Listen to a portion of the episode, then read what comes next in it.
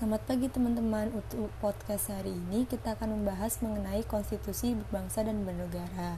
Konstitusi itu sendiri adalah norma sistem politik dan hukum yang dibentuk pemerintah dan dikodifikasi sebagai dokumentasi tertulis atau biasa kita kenal dengan UUD.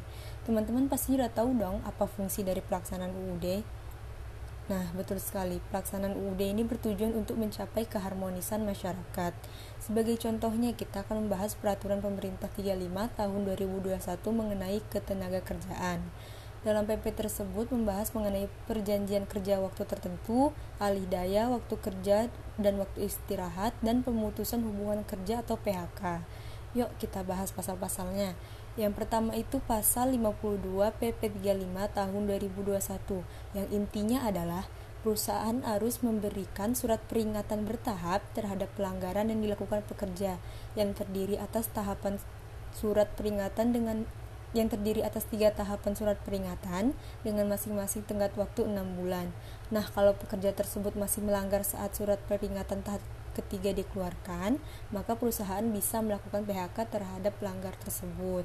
Yang kedua itu pasal 52 ayat 2 PP 35 tahun 2021.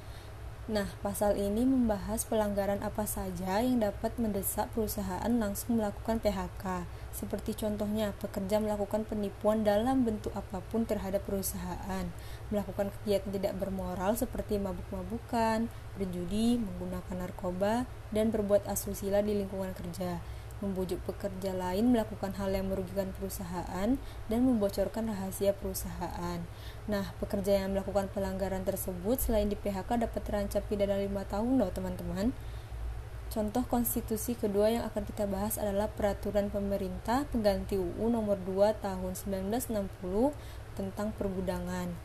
Pasal 1 membahas mengenai pengertian gudang, penguasa gudang, barang-barang perusahaan. Gudang yang dimaksud itu gudang penyimpanan barang perusahaan ya teman-teman, bukan gudang rumahan yang nyimpan beras, nyimpan bahan makanan, itu bukan ya. Pasal kedua, itu membahas mengenai pengawasan pemerintah untuk mencegah penimbunan barang.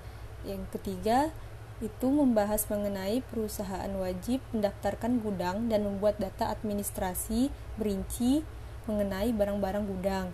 Pasal 4 membahas mengenai pelarangan pelanggaran penyimpanan barang di gudang yang tidak terdaftar. Nah, bagi pelanggar pasal 4 ini terancam penyitaan barang-barang perusahaan oleh pemerintah.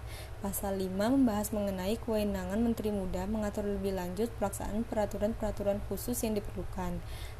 Pasal 6 membahas mengenai penguasa gudang wajib membayar biaya administrasi tiap tahun yang ditentukan oleh Menteri Muda. Nah, itu dia teman-teman contoh dari konstitusi berbangsa dan bernegara di Indonesia. Jadi teman-teman tidak bisa ya sembarangan melakukan sesuatu karena semua semua sudah diatur oleh pemerintah. Jangan sampai ini teman-teman masih berpikiran peraturan dibuat untuk dilanggar. Salah besar ya pemikiran seperti itu. Yang benar adalah peraturan ada untuk dipahami dan dilaksanakan untuk mencapai keharmonisan bangsa. Sekian podcast kita hari ini. Semangat buat teman-teman yang masih berjuang dengan pembelajaran online. Selalu jaga kesehatan dan taati protokol kesehatan. Terima kasih. Selamat pagi.